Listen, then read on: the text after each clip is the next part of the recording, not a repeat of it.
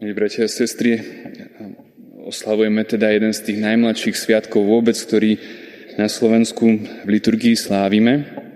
A tým, že ho až od roku 2014, tak e, môžeme sa vôbec pýtať, že, že na čo je teda potrebný, alebo prečo ho církev na Slovensku zaviedla do liturgického kalendára a čo vôbec dnes tým oslavujeme.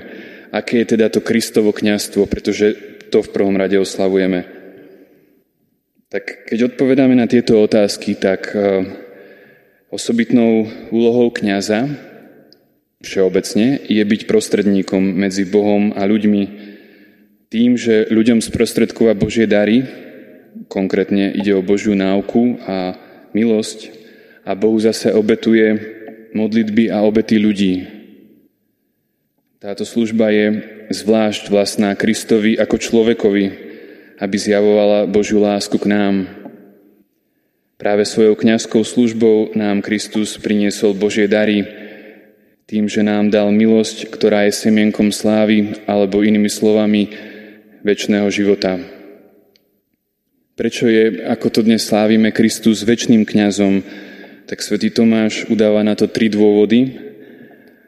Prvý je ten, že jeho že je to kvôli jeho väčšnému zasveteniu prostredníctvom spojenia jeho božskej a ľudskej prirodzenosti, z ktorého vyplýva plnosť milosti a slávy a tie nikdy neprestanú.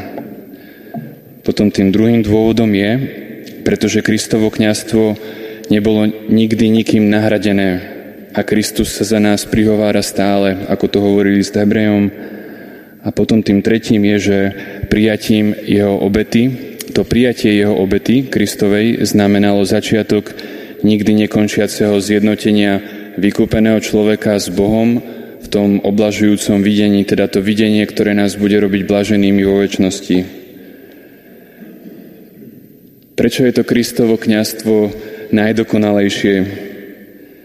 Tak pretože nemôže existovať, ako sme hovorili na začiatku, že kňazstvo je o tom, že ten kňaz je prostredník medzi Bohom a ľuďmi, tak nemôže existovať bližšie zjednotenie medzi kňazom a Bohom, ako je to spojení božskej a ľudskej prirodzenosti Krista v jednej osobe. Potom je tiež pravda, že žiadny kňaz nemôže byť zjednotený bližšie a viac so svojou obetou, ako bol spojený Kristus, ktorý bol zároveň kňazom a obetou.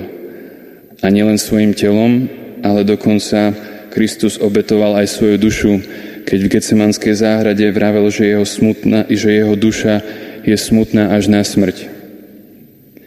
No a napokon, prečo je Kristovo kniastvo to najdokonalejšie, tak je to kvôli tomu, že nemôže existovať ani intimnejšia jednota medzi kňazom a ľudom, teda tým, ktorým sprostredkuje Božie milosti a Božie dary, ani množstvo ľudí nemôže byť väčšie, keďže Kristus je hlavou všetkých ľudí a svoju obetu priniesol za všetkých bez rozdielu. A keby sme sa ešte pýtali na svetu omšu, teda to sprítomnenie Kristovej obety, tak mohli by sme sa pýtať, že či Kristus naozaj obetuje obetu každej svetej omše.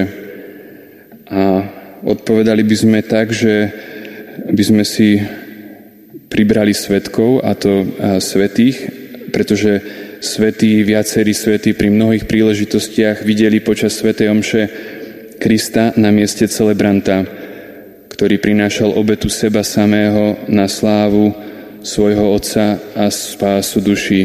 Teda oni videli, čo sa v skutočnosti deje pri Svetej Omši, my to vidíme iba v tom tajomstve.